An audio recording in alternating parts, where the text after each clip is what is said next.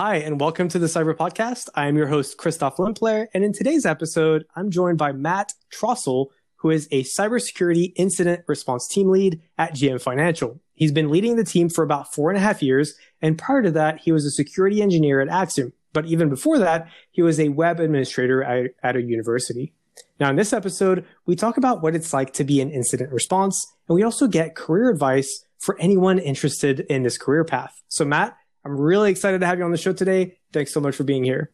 Thanks, Chris. Um, uh, just to start off, uh, I do have to say the obligatory language, right? Um, anything, anything I say here are, are the views of myself and opinions of myself and not necessarily of my employer. So we, we won't hold any of it against you, I promise. now, in, in the pre-interview, you did share some fascinating stories of what it's like to be an incident response so I wanted to start the episode there with some of those stories and then move on to talk about career advice because I want to get people excited about what it means to be an incident response, to be on the blue team side. And I feel like those stories can really help get some entry level students or people that are mid career looking to transition into this field very excited about what it means to be in this field. So let's start off the episode by even describing what you do. What is a cybersecurity incident response team lead? Uh, sure. Yeah. So, um, as a lead, uh, a lot of what I'm doing is mentoring uh, folks that are coming in that may be a little greener into the incident response team.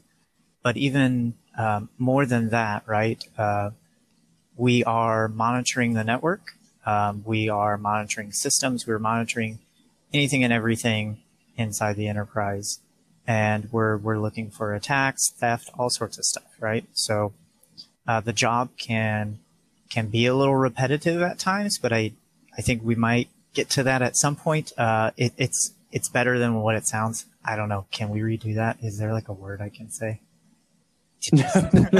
I mean, we're, we're I think repetitive, but also I know you're going to mention a little bit of using different scripting tools and things like that, like even Python, oh, right, where you can automate some of the tasks and and, uh, and, and I think that's a big part of the job, and also some of the skill sets that we'll talk about. But you, you actually bring up something interesting, which is, and I know this this question is very hard to answer because I don't.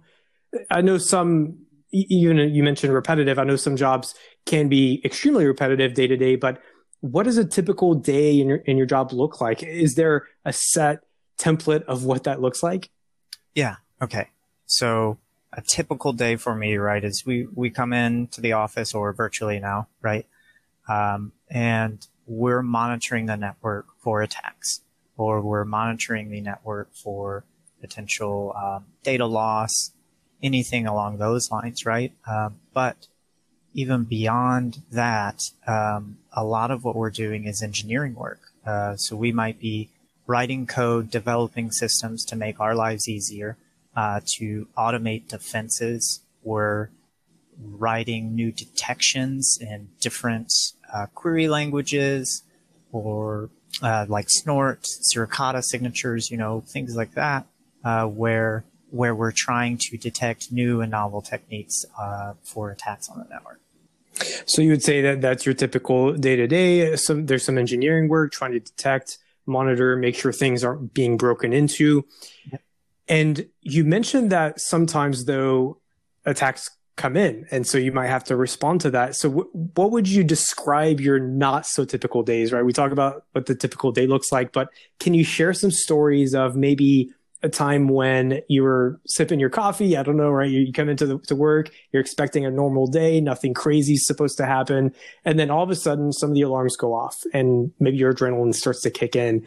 Can you share a couple stories of, of when that's happened and, and what was the end result of that? Yeah. Yeah. Uh, I think the one of me- recent memory, right? And you always want the day to be, um, not exciting, right? Uh, that means you're doing your job well or, or terribly, I guess. It really depends. But uh, uh, yeah, so uh, one of the recent ones, this was probably, oh gosh, I lose track of time these days, but maybe a year and a half, two years ago. Um, we're sitting there and we get the report of, or an alert of some su- suspicious PowerShell um, running on a system, right? And we go and we check it out. And I'm looking in this this um, into the alert details, And what I find is that there is some obfuscation going on. And this is a technique where, where attackers try to circumvent, um, things like antivirus or endpoint detection, uh, tooling. They kind of try to hide their attack so it's harder to detect, right? So they obfuscate it. And the nice thing about that is when you see obfuscation, uh, that is usually a pretty good indicator that it is an attack or um, mm-hmm. or a vendor that really wants to keep their stuff secret. So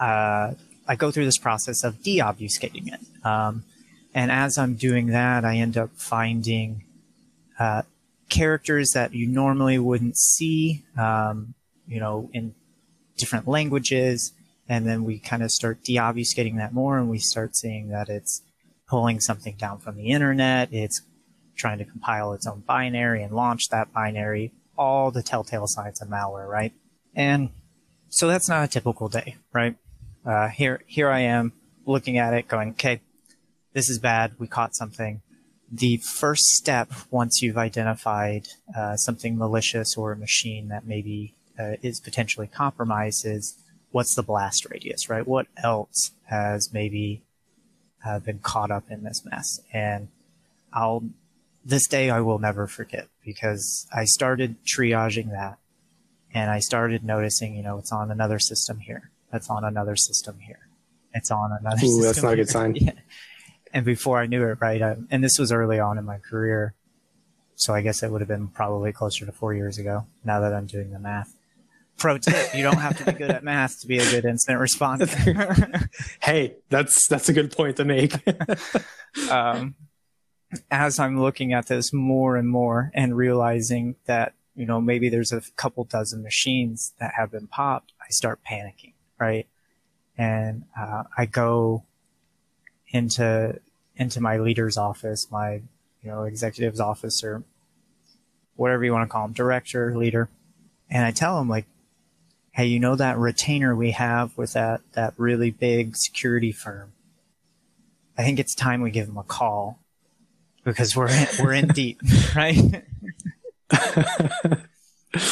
and the next thing you know, the next hours, it's all a little bit of a blur, to be honest. It's, you know, me feeding them all the details that I can, um, what the possible defense is, how can we root it out of the network, all of this, right? And, um, come to find out, uh, right before uh, we we decide to pull the trigger, right before I, um, yeah, basically right before I decided to say, hey, we need to pull the trigger. Let's call in, you know, let's call in the cavalry to get some help here. Let's call the FBI. Let's make sure that we're we're handling this correctly. It ends up being a red team assessment. so the, were you were you relieved in that exact instance you found out? Were you frustrated? Like, what was what was the first thing that went yeah, through your mind? A bag of mixed emotions, right? Um, there's there's this relief that oh, okay, it's a sanctioned assessment. Nothing bad is going to be happening here. But then at the same time, you're like a little bummed that it wasn't um, mm-hmm. real. But when you encounter a red team like like we did at the time that uses techniques and tactics like an actual attacker would, uh, an actual attacker would, is so much more fun, right? So um, it it was like a light bulb moment for me that hey, this is this is how blue teams should be trained, right? This is how a CSIRT should be trained. Um, because we've got to get used to that that panic response and working well under the pressure like that. Absolutely. There's no better way to train for it than the actual or or something that mimics as closely as possible what a real attack would look like because then you can figure out the holes in your processes, the holes in your defenses and security and and find a better way to handle that and also find a better way to manage your own adrenaline, your own rush that kicks in and, and make sure you have all your, your ducks lined up in a row. So I, I think that's I think that's uh, you know you mentioned this is not your your day to day, and and obviously you wouldn't want it to be your day to day because otherwise something's definitely very wrong. But at the same time, I think that's such a, a great example of of um, what blue team can mean. And and so you mentioned the blue team, you mentioned the red team. I think most people listening probably know what that means, but just in case they they don't, would you mind just explaining a little bit briefly what it means to be on the blue team versus red team, and then what it means to go up against the red team, yeah, like in sure. your case. So um, I'll start off by saying you want to be on the blue team. Um, selfishly, I'm just selfishly saying that. I love it. But um, basically, uh, the the red team are uh, your pen testers. So they're the ones that are going to be testing applications, testing the network, testing opera- uh, operating systems with things like Kali, Cobalt Strike is a really popular one. So I'm going to be rattling off a bunch of these tools, right? Uh, Burp Suite. Um, and then you've also got red teams that do their custom stuff, and those are the ones you want to be a little afraid of. But um, they are going to be penetration penetration testing the network or the the application, right? Your blue team are your defenders, so they're the folks that are going to be monitoring everything. Uh, they're going to be reacting putting in preventive measures uh, to stop those sorts of attacks from happening. And so organizations will often do what they call a red team assessment or a penetration test, where they kind of test, they're testing the technical controls in the environment, but they're also testing an organization's blue team. And you've mentioned too that red teams could be external red teams or they could be internal red teams. Internal meaning they're part of the organization versus external. It might be a, a consulting firm that you go to and, and as an organization you say, Hey, help us find our holes. And I remember you mentioning that typically the, the internal red teams are more scary because they understand how things work around here, right? They, they know how things are structured a lot more than, than somebody who's never seen the inner workings of it before.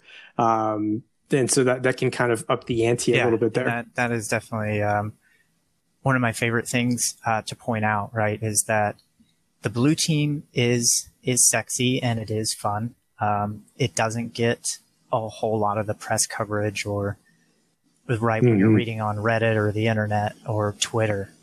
Um, it's just full of the red team stuff, which I'm not going to diminish that. Um, those people are amazing, and the the work and solutions that they come up with sometimes just baffle me.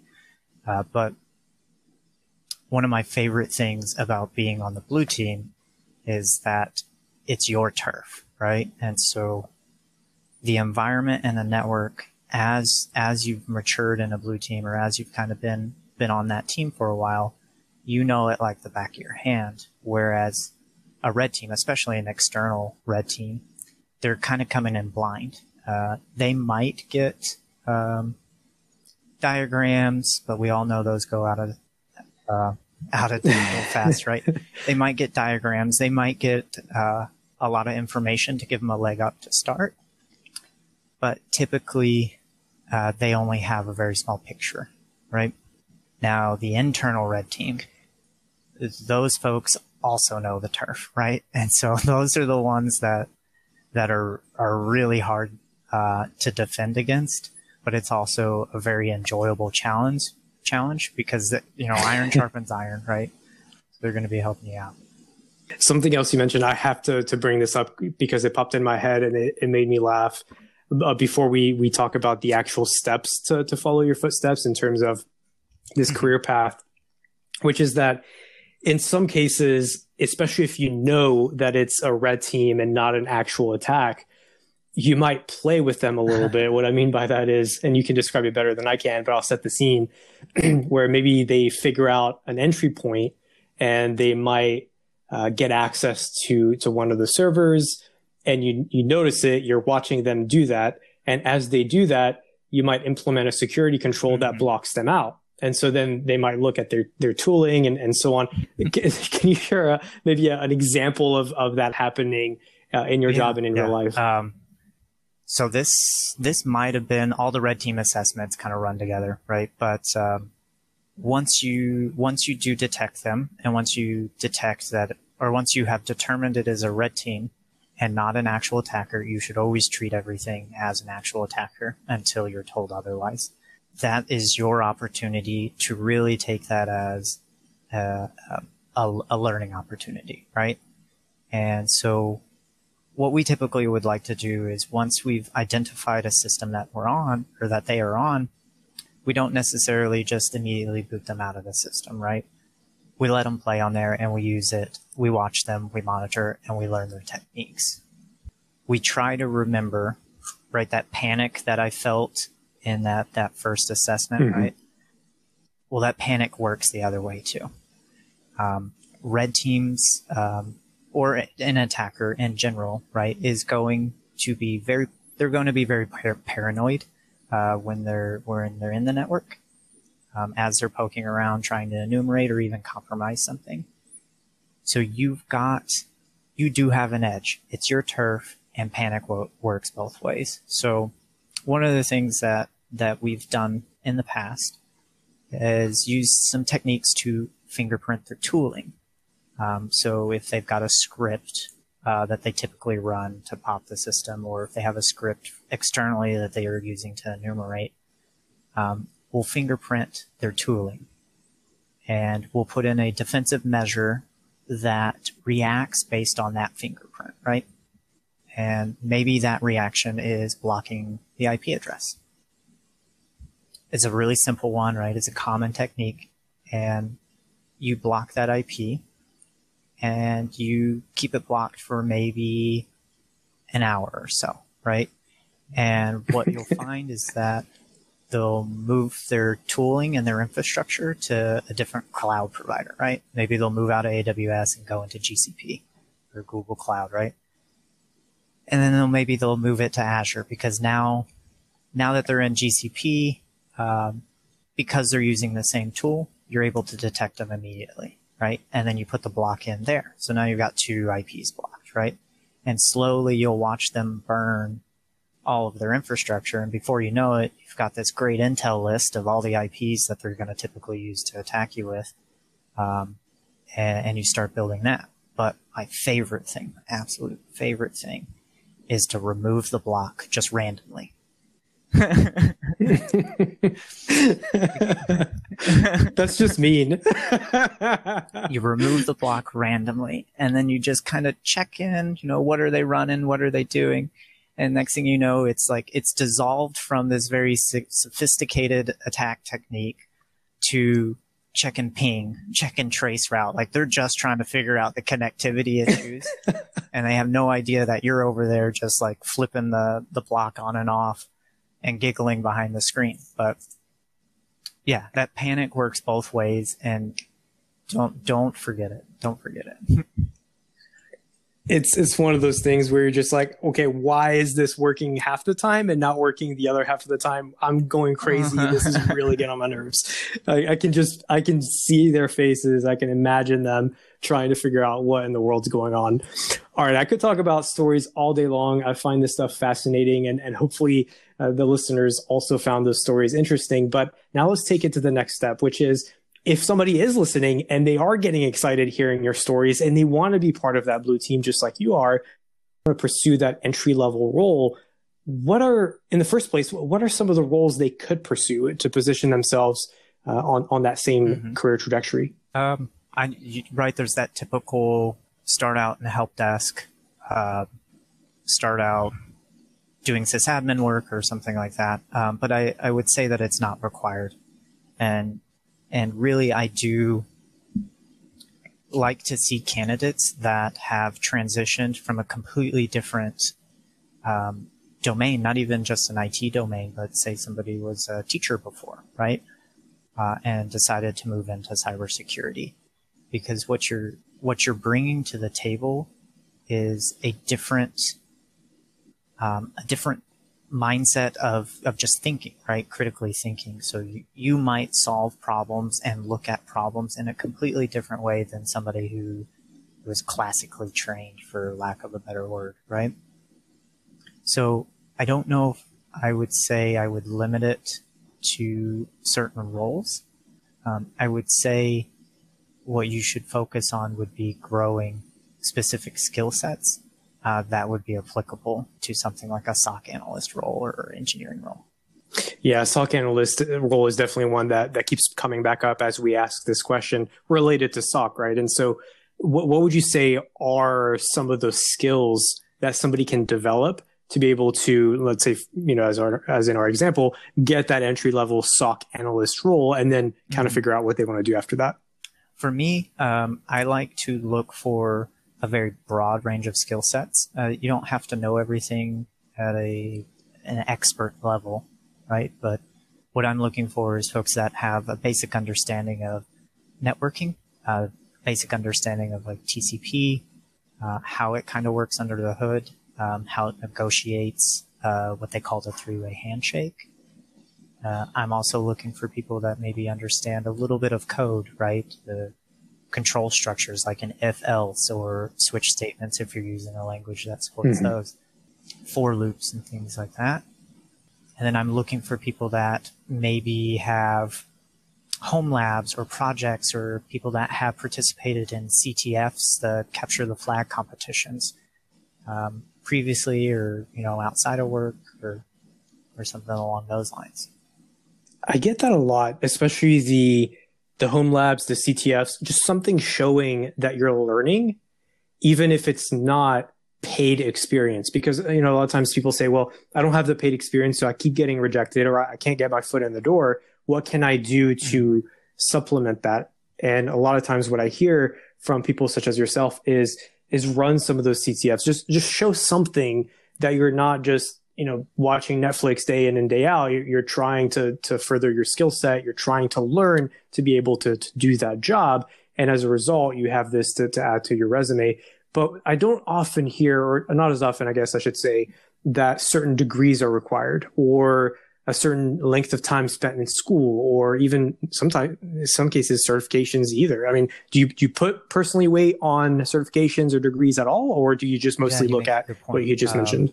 I would say the college degree plays a role, but not as much as it does in other industries. Um, f- for me personally, um, because I think somebody can definitely come in with, well, one, every degree from a, it differs from college to college, right? So you may have a Bachelor of Science in computer or a Bachelor of Science in computer engineering from one or, or one university versus another. They can be vastly different, but, and I'm not uh, trying to diminish getting a degree. That is definitely a really good way to get your foot into the door.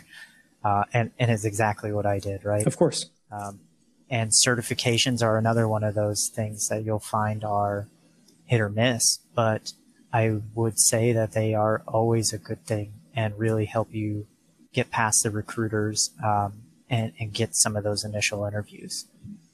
So maybe more of it doesn't hurt, definitely doesn't hurt to have it. In fact, it will help to have it, but it's not a complete requirement unless you know, in some jobs, of course, it is. They they mention that you have to mm-hmm. have X Y Z degree or, or whatever it is. But for for you personally, as you're looking at candidates, not necessarily a a big blocker, yeah, uh, so to speak. Definitely agree. Um, okay. With certifications, one of one of the things that does concern me around those is if you do have a certification and then you are not able to apply that certification, right, or the the knowledge that you got from that certification into your day to day work. You need to be able to do that. I wrote a blog post on that exact thing, and I think it's called, it's, it's a few years old now, but it's still highly relevant.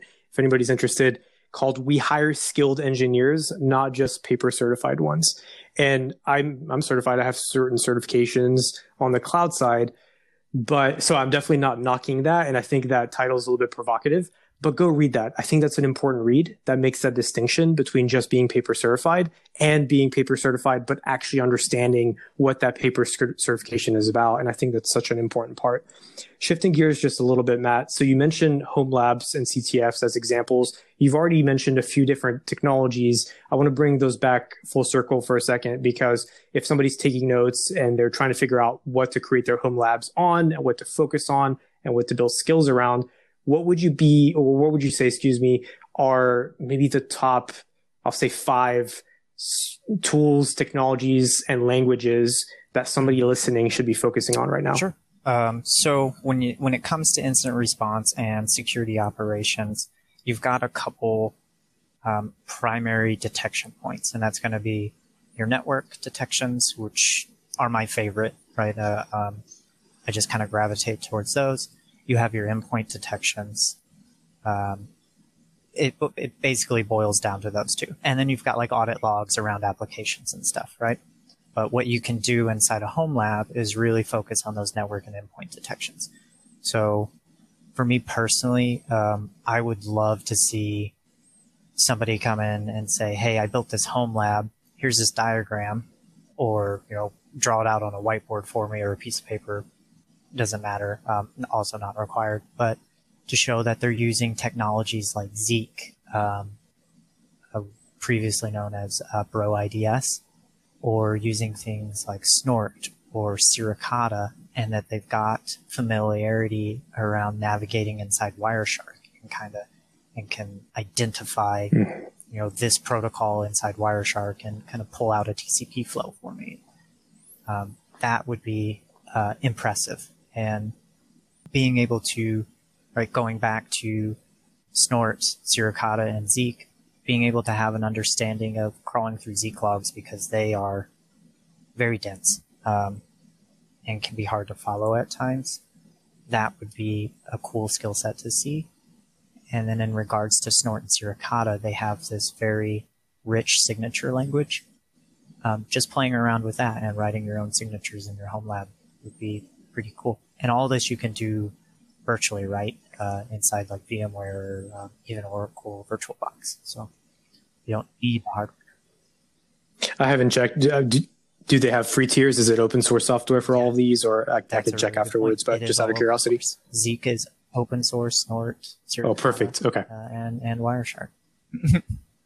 so there you go. Free. You can use free tools for every single thing he just mentioned. So there you go. You can set up a, a home lab. Um, if you need help with that, feel free to reach out uh, the cyber discord we'd be happy to help you set that up i think that's such an incredible way to to to get skill sets and and like you mentioned too if if you get started. You look at Zeek logs; they're very dense. They're hard to to sift through. The fact that you're doing it, the fact that you can talk about it during the interview, I feel like that could set you apart, especially if you're sitting across Matt's desk, right? And and Matt's asking you about Zeek, and you can say, "Oh, I know what that is. I know what that is. I've played with it. I'm not an expert at it, but that's okay because this is an entry level position." I feel like that completely sets you apart from somebody who doesn't even know what that is or has never installed it. They just read blogs about it, right? So go go set that up go try it out see if it's yeah. something that and that piques one your of interest the cool things right about zeek and wireshark is you can use both tools to teach yourself the other tool so zeek will condense down uh, network traffic into just the interesting fields whereas wireshark is going to just show you absolutely everything uh, and you can kind of bounce back and forth ah say, yeah you know, hey, Zeek is reporting that this HTTP host header was in this connection. I'm going to go try to find it in the PCAP inside Wireshark. That's awesome. That's a really good tip. Actually, I didn't even think about that. Your own home tutor. That makes a lot of sense. And, and you've also, yeah, mm-hmm. I mean, you also mentioned Python, and we talked about automation at the very beginning. Would you say that's the, probably the strongest language to at I least would. start with um, and build a foundation on? I didn't forget about that portion of the question. I'm trying to take notes as we're going here so that I don't just ramble for 30 minutes. But um, Python, I would highly recommend. It's uh, very common in the cybersecurity space on both sides of the field, uh, red and blue, right? Uh, and I would say if you don't have experience with it, check out the Automate the Boring Stuff book. I think it's by No Starch Press. I wish I knew the author's name off the top of my head. Um, but it's a really good start to get you used to working with Python and working it with it in a capacity that you will more than likely use in a SOC type role, um, where you're automate automating those mundane and repetitive tasks that you might run into every once in a while. And it's it's such a versatile and transportable language because if you think about other industries, it's hard to think of an industry where you don't benefit from knowing some Python. You know, you're talking about big data, you're talking about fintech, all of those different industries for the most part could benefit from a Python skill set. So even if later down the road you realize maybe this is not for me, I want to check something else out, you've got a, a directly transferable skill, uh, yeah. at least if you stay in IT, that is. Um, so I, I just don't feel like you can go wrong with that. That's that's a fantastic suggestion. So unfortunately, we're we're getting close to the 30 minute mark, but there's one more very relevant question that I want to ask you, and that is when I introduced you, right, I said one of the prior roles you had was at a or as an, a web administrator for university, I believe. And now today you're you're doing what you're doing. Can you share a little bit about your transition? How did you go from the web admin to where you are today? This is something that that I look back on over the past, right, and realize how lucky and privileged I was to to be in the right place at the right time and have those kinds of opportunities. But t- to make a long story short, uh, I was a web administrator for the career services office at our university. Um, and so I was meeting that, that, that job entailed more than just web, web, web admin, web administration. I was also sitting at the desk, you know, four or five days a week, uh, helping students and also helping recruiters. So over the years working in that position, I actually got to meet these recruiters and build rapport with them over time so that once it was time for me to, you know, graduate and start looking at a job, I already had those connections and you don't realize how important it is to start building that professional network and start maintaining the relationships that you care about, the healthy ones, right? Um, in your network. And mm-hmm. I, I got lucky. There was a guy named, well, I think there was a guy named Tim uh, that worked for Axiom. Uh, so I transitioned from the the web administration role into Axiom, who basically uh, helped get a role established for me to transition into right out of college, and that, yeah, and I am forever that's awesome for that. Network and relationship building is so important. I actually just recorded another episode today uh, I'm not sure if it's if it's going to be released before your episode or after, but regardless, try to find uh, an episode about becoming CIO if you're mid career. And in that episode, we talk a lot about how to do that, but also why it's so important. And I know not everybody listening is necessarily good at doing that or interested in doing that. I get it. I'm an introvert. I totally understand but it's so important. It's something you have to get out of your comfort zone a little bit and do because it can completely change the course of your career and frankly the course of your life as well. And so I think that's a great note to end on. Matt, anything else you want to no, share or add? I really enjoyed this. Um, I apologize if I talked really quick at some points, but um, I, I had a lot of fun here. No, I, th- I, think you spoke at the perfect speed. I'm the one who typically tends to to talk way too fast for some reason. I don't know why I picked up that habit. I'm still doing it right now as I'm speaking. it's just one of those things. So uh, definitely something I'll have to work on. But if you if you enjoyed this episode and if you are looking for that kind of community where you can meet other like-minded people who are mostly entry level, but also who have been in the industry for a long time, definitely check out Cybr and specifically check out our community at the forums, but also on our Discord server. You can go to cybr.com forward slash Discord, and that's CYBR. Also, please check out the rest of our podcast and subscribe. You can do that on your favorite streamer. And if you're interested in thanking Matt for this episode, or if you'd like to connect, if you have any additional follow up questions, Ooh, Matt, how do you recommend we do question. that? Uh, is that so, a tough one? Uh, my LinkedIn is uh, a good one. I'm just Matt T on it uh, in the DFW area, but I would actually prefer Twitter. Um, I am at underscore MD as in Delta Tro T R O. Uh, I am private, so I will have to accept your friend request, but uh, I figure if I get a get an influx here, if you send me a message, let me know that you heard about me on Cybr. That that works for me. And if he doesn't add you, just let me no, know. I'll call too. him out on your behalf. No, I'll bug Chris, Christophe, sorry, mm. to make sure that I am. bug me, and I'll I'll be sure to transfer that bugging over to Matt. Matt, thank you so much for your time and your wisdom. I really appreciate you sharing those story and taking the time to do that. I I'm I was personally very excited for this episode because I already know a handful of people that are part of the the community who are going to be very interested in hearing this and they're going to love hearing your stories. So thank you so much. Thanks for taking the time. Great to meet you. Definitely. And we'll let's do. definitely stay Thanks. in touch.